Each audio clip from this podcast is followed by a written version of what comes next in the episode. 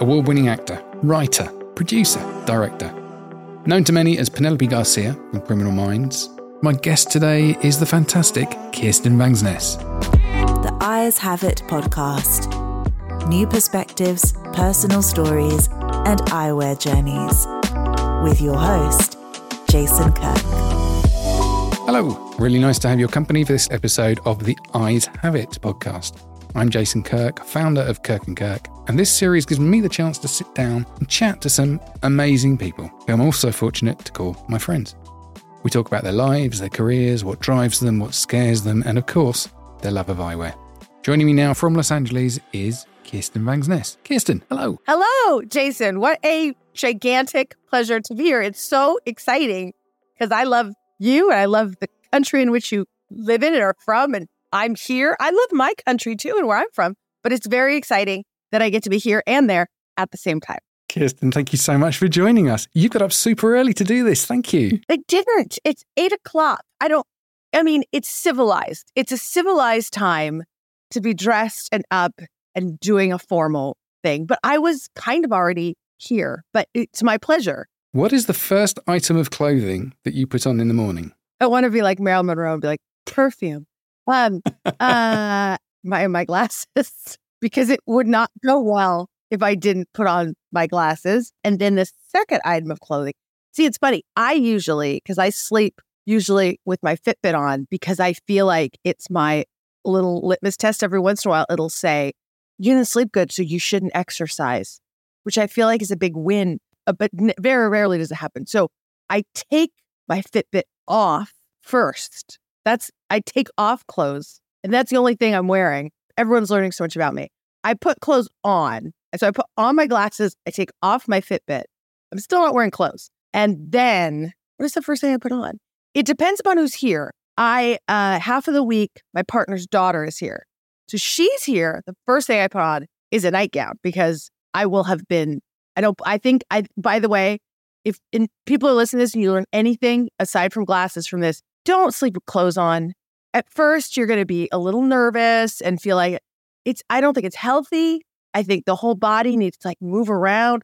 So first I put on a nightgown. Eva's here. I put on a nightgown and, and, uh, and, and help her get ready for school. If she's not here, I put on workout clothes. That was the longest answer you've ever gotten, I'm sure. But that's what I do. Just keep talking. It's fantastic.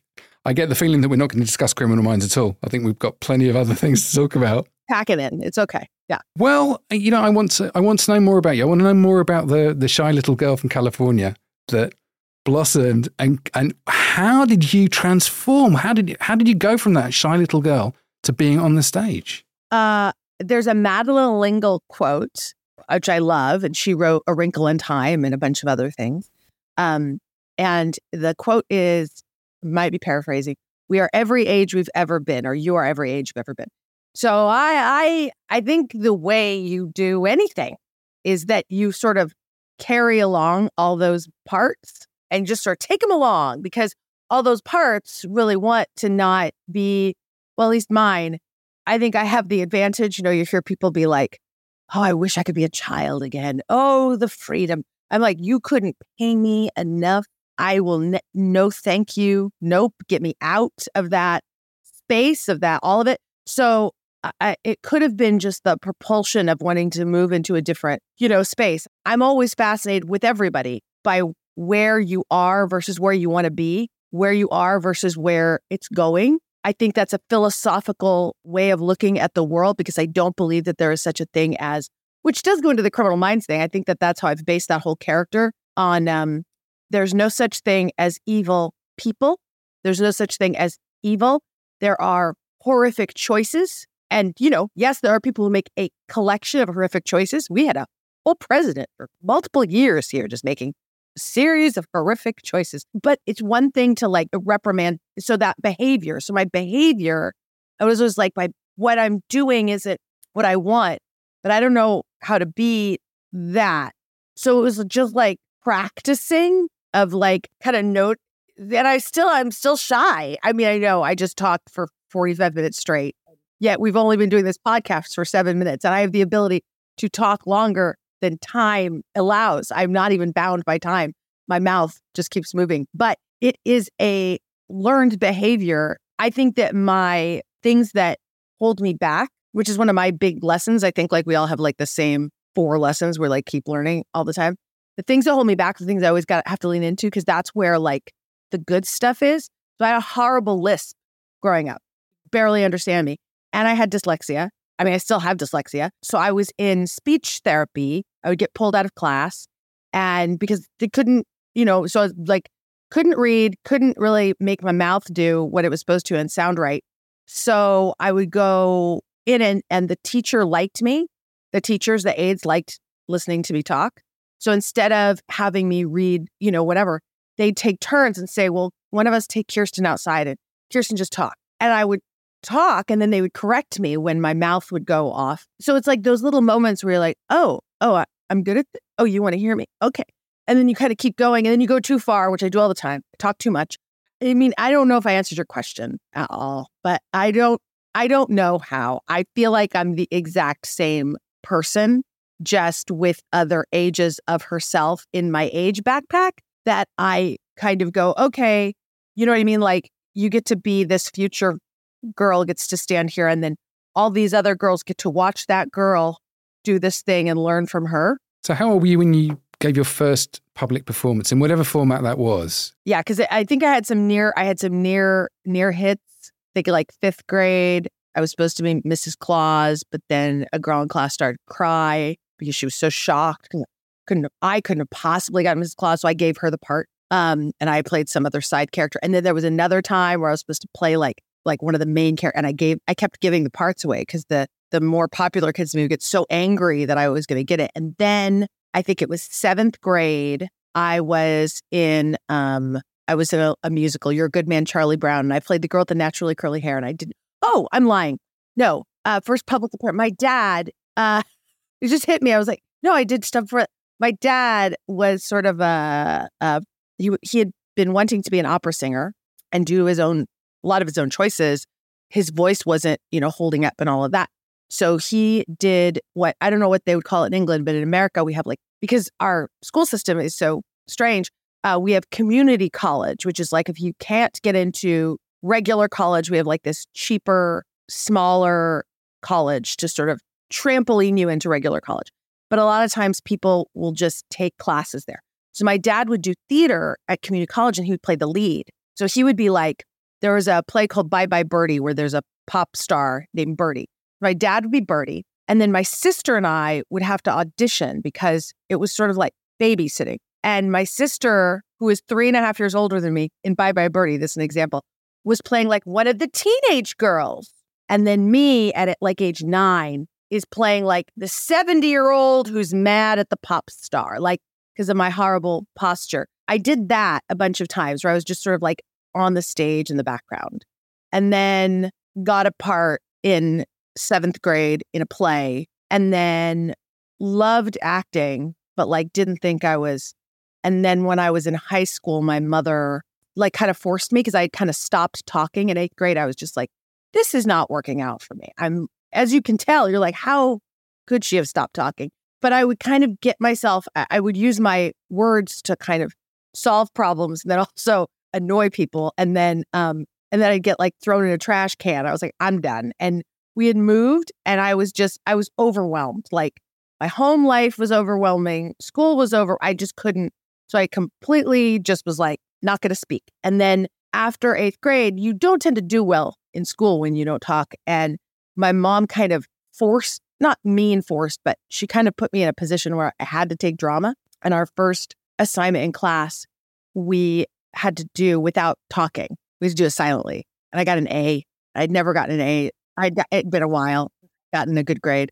And uh, so, yeah, you didn't ask that second part, but I answered it. You just, yeah, thank you. No, the answers, the answers are all great. Did, did you feel exposed? Did you feel vulnerable going from the person who didn't really want to talk to actually being on the stage in front of people?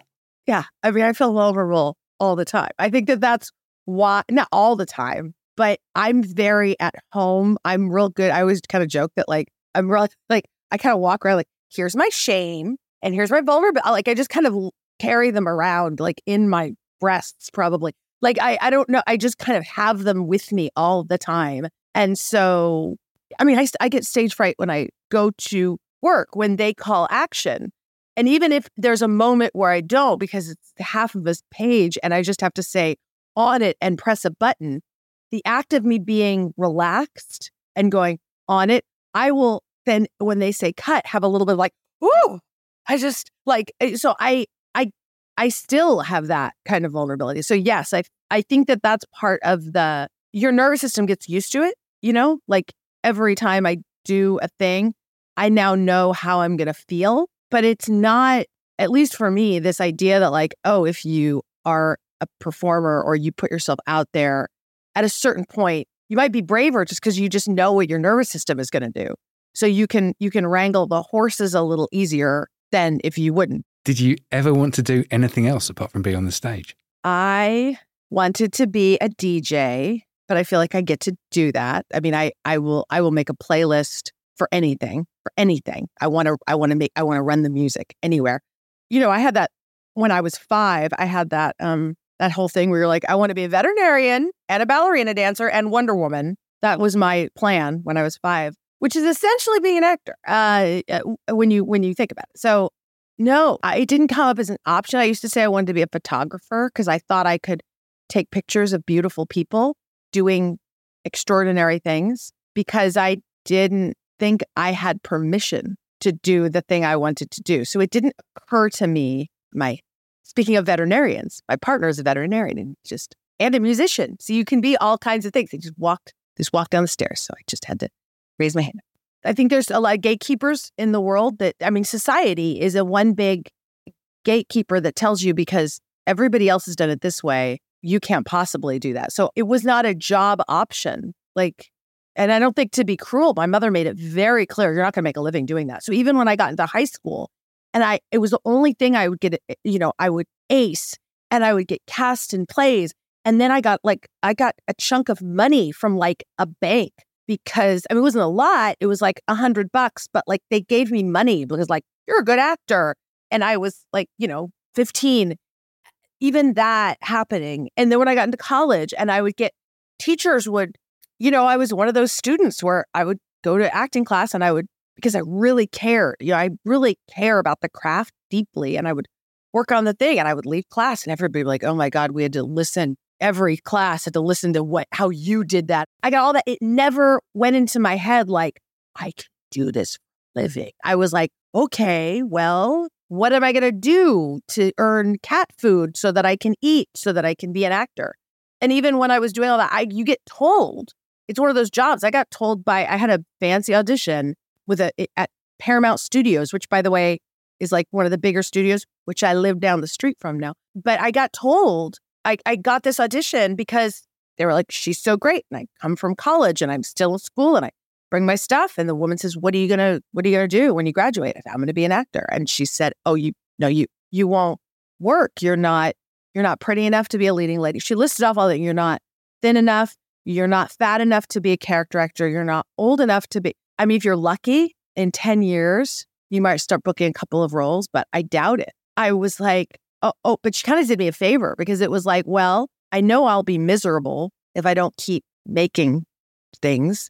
I just knew that I loved doing it. And I think that that's the tricky thing about professions and what you love is like, yeah, you hope that what you love to do, someone's going to pay you for, but that might not be it. But that doesn't mean you still shouldn't be figuring out a way to do it and make enough money so that you have food. The Eyes Have It podcast is brought to you by award winning eyewear designers Kirk and Kirk. For more info, find us on Instagram at Kirk and Kirk or visit our website, kirkandkirk.com. It's an incredible honor to be able to do something that you love, isn't it? I mean, Karen and I, every day we wake up and we're just like, oh, this is, let's go and make some glasses. Let's go and talk to people about eyewear. Yeah. And the enthusiasm that, that you give us, like when we met, when, when we've spoken over the years, the passion that you have for eyewear is incredible. And, and that's what makes it worthwhile. And that's what I love. I love the fact that I love the fact that there is somebody else be like, I have no, I have no, like for instance, I have passion to wear eyewear. I have no passion to make it. You sat me down, I'd be like, I'm a little bored. I don't, but it's so wonderful that that's why it's, that's why I always like, you should always follow your dream, whatever it is. You should just follow it because it's actually giving you information that that's what you're supposed to be doing because you wouldn't be having the feeling of wanting it if you didn't if you didn't have the right to have it. I, I just I really really believe that. And look, if you're like my dream is to like I don't know eviscerate my grandmother, I would say let's take away the proper nouns of that and let's just say you have a passion for taxidermy or I don't know like you have passion. Let's explore deeper things that are legal that you can do to get that out. And I mean I I think that my glasses are glasses in general. I find them so incredibly valuable. Being a shy person and being someone who doesn't, it's like a little, it's like my own, like to me, it's this weird mix of like hair over my face, no one can see me. And I got to pick what's on my face. And I've always been like this. And I mean, when I lived, I lived in this little teeny town in Porterville, which is in like the farm country of California. It's nothing is around. And I'd go to the glasses store and I remember I would, I would pick out, I would like my eyes would seek like, where's the weird pair? And I wouldn't say that that's what I didn't have those words, but it was like, where's the pair? And I would find the one pair that was like, you know, had pink in it. Or I had a pair that literally looked like, like you were wearing them upside down. Like, and people, I would go to school and everyone would be like, you picked those. But I was like, because I noticed that people look at them when you wear a certain, you know, and I spent such a long time looking for cool glasses. I couldn't find any. And then I got Criminal Minds and they were like, oh, yeah, leave those on. They were just a random pair of glasses I had. And then I remember once they realized they were keeping me on the show, the prop guy shows up in my trailer. They're like, the prop guy needs to have a meeting with you. And he comes in with this big thing of glasses. And I'm looking at them all, and they all have, there's like maybe two names of companies on them. And it was all like moving through my head really fast because I didn't understand the business of the job, but like I made her up. I made up Garcia. Some stuff about me, stuff about other like uh, uh, computer analysts that I'd read about, um, stuff to p- people that I've dreamed of being. Like I'm, and as the writers wrote about her, I kind of added that to what I was making up.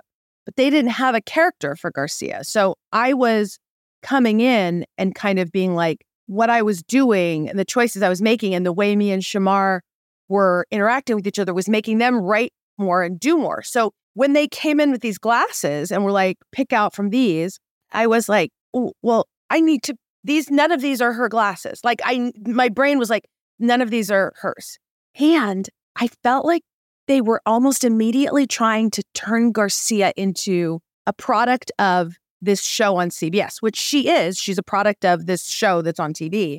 I made her up. And one of the things about her is she's like, she's for everybody. She's a collection of things. And I was like, I don't want any of these because I, my brain was like, don't pick them out because you're going to become a walking commercial. Like people, if this show keeps going, people are going to see you with these glasses and be like, where did I get that? Whatever. And I was like, I don't, I was like, I don't want any of these. And then like the next day, I went down to a place here in Los Angeles. This is before we knew each other. And I took my own money and bought cooler glasses than what they had there. And I bought like six pairs because I had a paycheck now. And this place called LA Eye Works that still exists. And I loved them because they gave a lot of money to really good charities here, things that feed people that need food, uh, that support that support people that are living with AIDS and other like life threatening illness. They were they give all this money. And they had cool glasses. So I bought glasses and then I brought them there. And then they were like, oh, these are way cooler. Right. So they were like, they didn't argue. And then it turned into me just bringing in my own glasses. And I happened to buy a pair of your glasses at that store. And then you reached out to me and was like, hey, you're wearing of glasses. And I was like, what? And I was so excited. I fangirled. And then me and my girlfriend at the time, we went to visit you and we had tea and I still think about it. I'm like, did that place even exist or did you make it up? Like, did you do like a Charlie and the Chocolate Factory move and make it up? We went to Sketch and we had tea and purple eclairs and we had the best time. And I was fanboy as well. It was great. It was so lovely. We had a great time. And that was the first time we met. That was. That was. It must have been it must have been about mm, well, probably about nearly 15 years ago, I would say. Not far off that. Yeah. Right near the beginning of, of the show. And then I really like it. And those glasses that I wore, which are on a bunch of publicity photos and stuff like that. Those particular ones, which are those green and like citron, like chartreusey ones. Everyone be like, "Where'd you get those? Where'd you get those? Where'd you get those?" And then I was like, "These are her glasses." So if you watch Criminal Minds, you will see I'm a if if there's I mean I wear a bunch of different kinds of glasses, but all of those glasses, I have a suitcase downstairs right now with all those glasses and a laminated book with a picture of them and a description on the glass case of what they are. So every single pair of glasses that Garcia wears, I pick out. Like I would put on her outfit and I'd be like, glasses she wearing? But the when I have the the pairs I have the most of are Kirk and Kirk. So you will see a lot of your glasses on that show. Thank you. and we do, and I always find it really interesting when we talk to each other as well, how you distinguish between your glasses and Garcia's glasses. These pair I'm wearing right now are, might be the only outlier because I I I well no that's a lie. I let her borrow my glasses. Very rarely does she let me borrow her glasses, but I let her borrow my glasses. And they're just different glasses.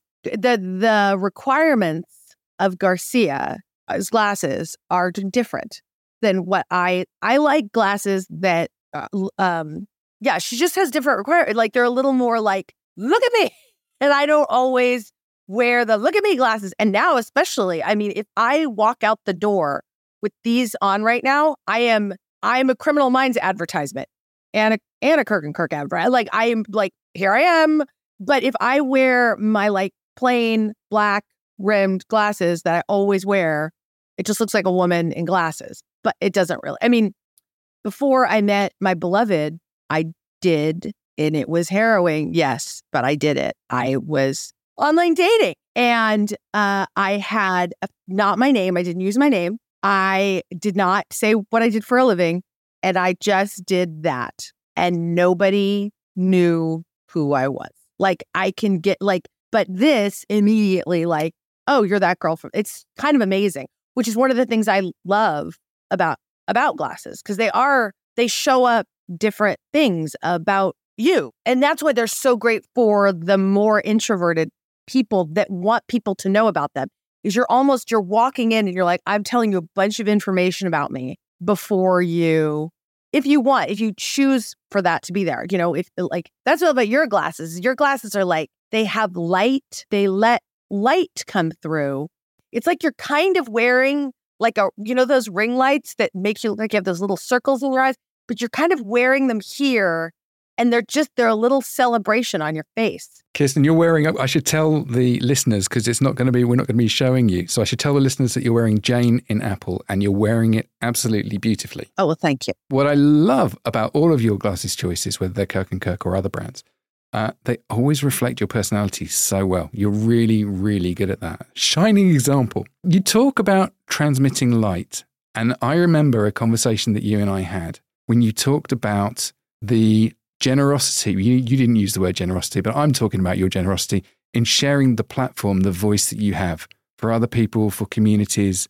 You use that so well and so so generously. I think that's really it's really amazing. Oh, thanks. And you know, I don't think it's honestly, honestly, I don't think it's I believe, I really believe this. This is I think this is just true and if you don't believe what I'm about to say, then you should go think about it. Um, I think we are only as privileged as the least privileged among us. So it's very important. And maybe, and I've learned this in life like, there are people that don't want everybody to be having as an expanded experience as they are having. Now, yes, sometimes do I want to feel like I'm responsible for everybody's expanded experience? Yes, that's my problem. I will, I'm, I am that person who's like, you know, I want all of my friends, like if I have a thing or I get to do a thing, I want all my friends to be able to do the same thing. But then sometimes I'm also the person who's like, I'm the one who made this. Um, but like, so I I do get off on it. So that would be a lie to just be like, no, it's no big deal. But I like being generous. I believe in abundance economy. I believe that there is enough. Um, the trick is how do you, how do we all, especially those of us who happen to be surrounded by a lot of abundance, how do we not get into starvation economy and think if that person has as much as me, does that take away from me? And it doesn't. Uh, so I'm always playing with that because I notice my own starvation economy come up, whether it be money or love or attention or whatever.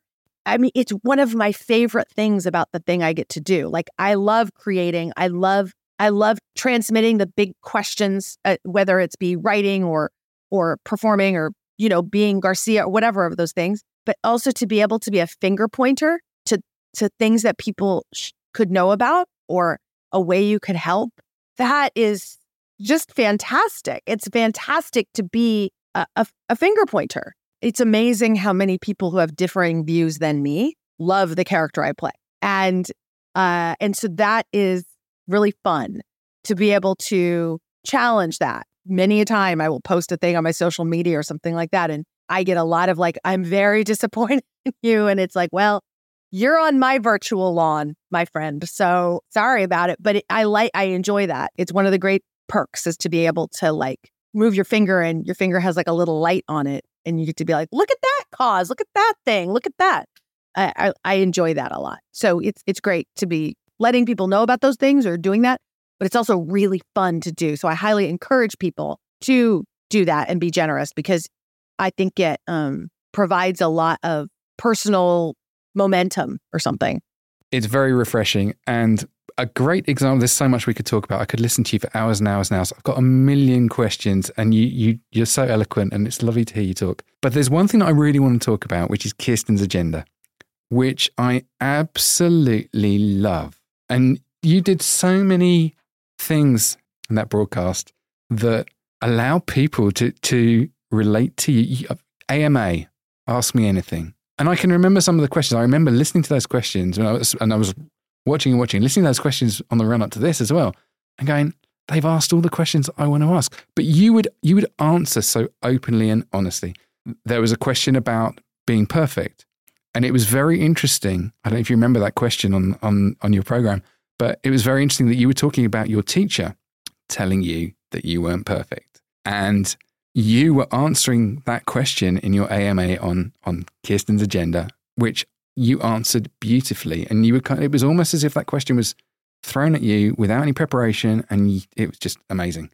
And there are so many examples like that that you talk about.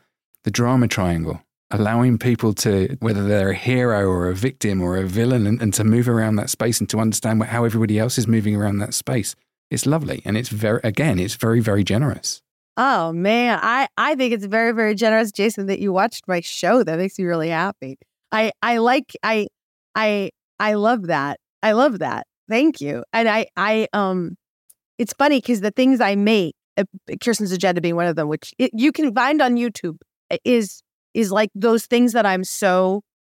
I oftentimes will be like, because I know like fancy producer people and stuff, and I'll be like, I got this idea, and here's the idea. Okay, it's it's a show where we talk about it's all internal, all the internal struggles, and you know I'm in the middle of that sentence and they're already asleep in their soup. And so it's very exciting to know like, oh, there actually are people out there who like that thing. And and that is very exciting to me. And honestly, like that drama triangle thing, there's all these things in the world that nobody talks about a lot, but like they're there. And that's like all my therapists. Like I was like, I don't know what to talk about on this show. And I would tell her and she would be like, well, what about? And I was like, oh, we could talk about that. I could talk about the drama triangle forever. Um, just look up the drama triangle if you don't know what we're talking about. I'm reading a book right now. I've been reading it for a while called The Rise. I think it's called The Rise. It's about creativity. And I'm at the part in the book where they're essentially talking, I'm going to paraphrase a lot of it, but they're talking about there's a, a dancer and he, this famous choreographer, and he shows this dance that he's been coming up with and it just gets panned. Like it's it the the the the critics just like hate it. And they say that later on in life he does he does a different dance. Everybody loves it. It's like, oh, it's the talk. And he, a lot of the things that he did in this in this one dance that everybody said was terrible is in this. They're talking about the gap between proficiency and artistry, where like you're seeing what you want to be doing, but you don't necessarily have what it takes yet to be doing that, you know? And that what you actually have to do is put it out there, let it be criticized, but kind of ignore that criticism. You have to put things out there in order to know that you're making it, but then you're also allowing people to observe it and to talk about it, you know? And Kirsten's agenda is like this weird thing where like I did it if you knew I was doing it, you watched it, but it feels like it's un like it's not like you'd have to go find it. It wasn't like on a, network or something like that. So it, it feels very good to get feedback about it because it is something that, you know, I'm doing something next week that I just made up called Bits.